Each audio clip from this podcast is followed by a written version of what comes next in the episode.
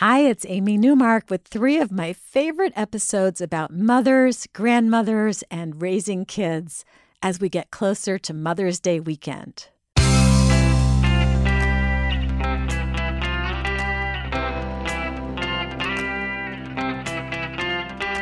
Changing your life one story at a time. This is the Chicken Soup for the Soul podcast with editor in chief, Amy Newmark.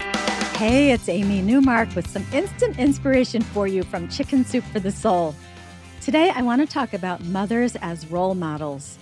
Because when you're in the trenches raising your kids, or even later when they're grown, but you're still trying to give them advice, which is sometimes unwanted, you wonder if you're getting through.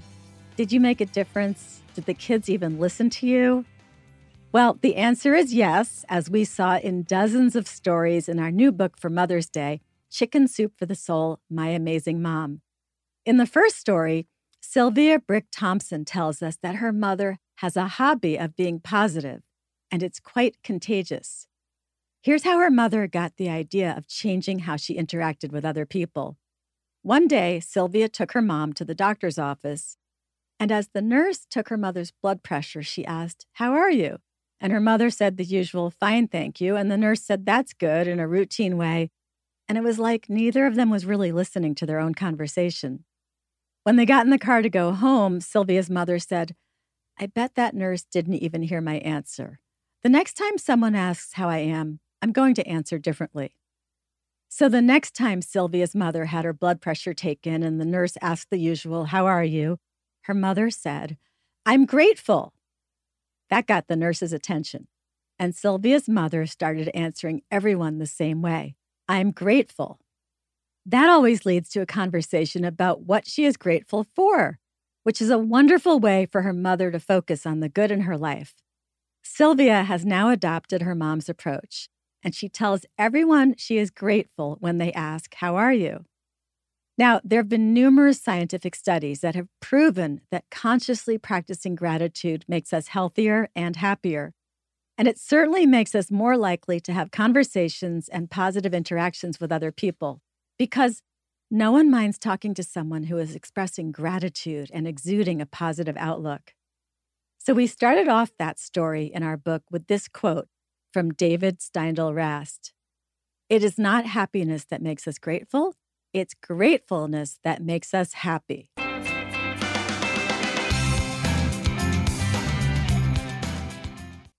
Say goodbye to your credit card rewards. Greedy corporate mega stores, led by Walmart and Target, are pushing for a law in Congress to take away your hard earned cash back and travel points to line their pockets. The Durbin Marshall credit card bill would enact harmful credit card routing mandates that would end credit card rewards as we know it. If you love your credit card rewards, tell your lawmakers hands off my rewards. Tell them to oppose the Durbin Marshall credit card bill.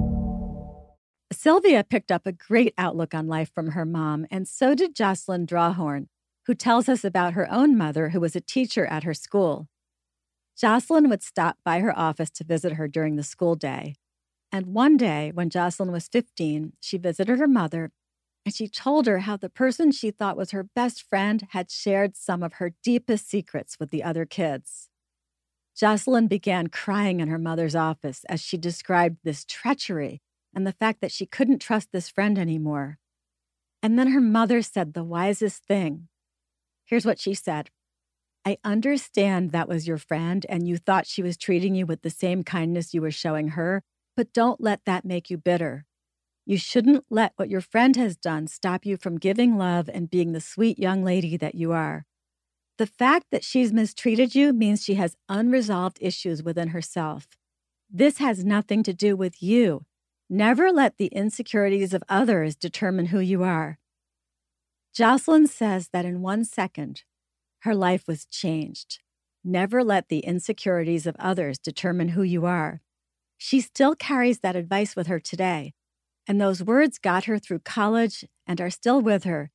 Jocelyn keeps referring back to those words, and she doesn't let the insecurities of others determine who she is. And she says those words protected her and helped her become the woman she is today. And she continues to thank her mother for that life changing advice. Although Jocelyn was never in one of her mother's classes, her mom remains her favorite teacher ever. I'm Amy Newmark. Thank you for listening to the Chicken Soup for the Soul podcast today. If you'd like to read the books these stories were in, please go to chickensoup.com and click on the podcast button. You'll see this week's featured books and additional information about them. You can also watch the book trailer for the Amazing Mom book, and you'll hear some more stories. And you'll also see a photo of Jocelyn and her mom. While you're there on our website, scroll to the bottom and click on Submit Your Story. You'll see all the books we're working on. You'll find out how you can submit your own story and maybe get published in one of our new books because we're always looking for new writers. And finally, come back for our next episode when we're going to talk about role models again, this time a couple of very spunky grandmothers. One of them even fended off a carjacker and made a citizen's arrest.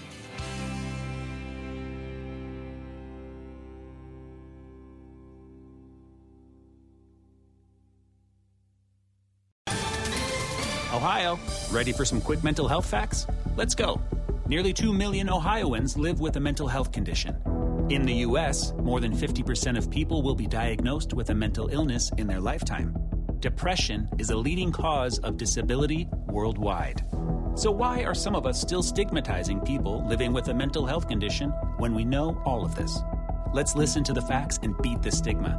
Ohio, challenge what you know about mental health at beatthestigma.org.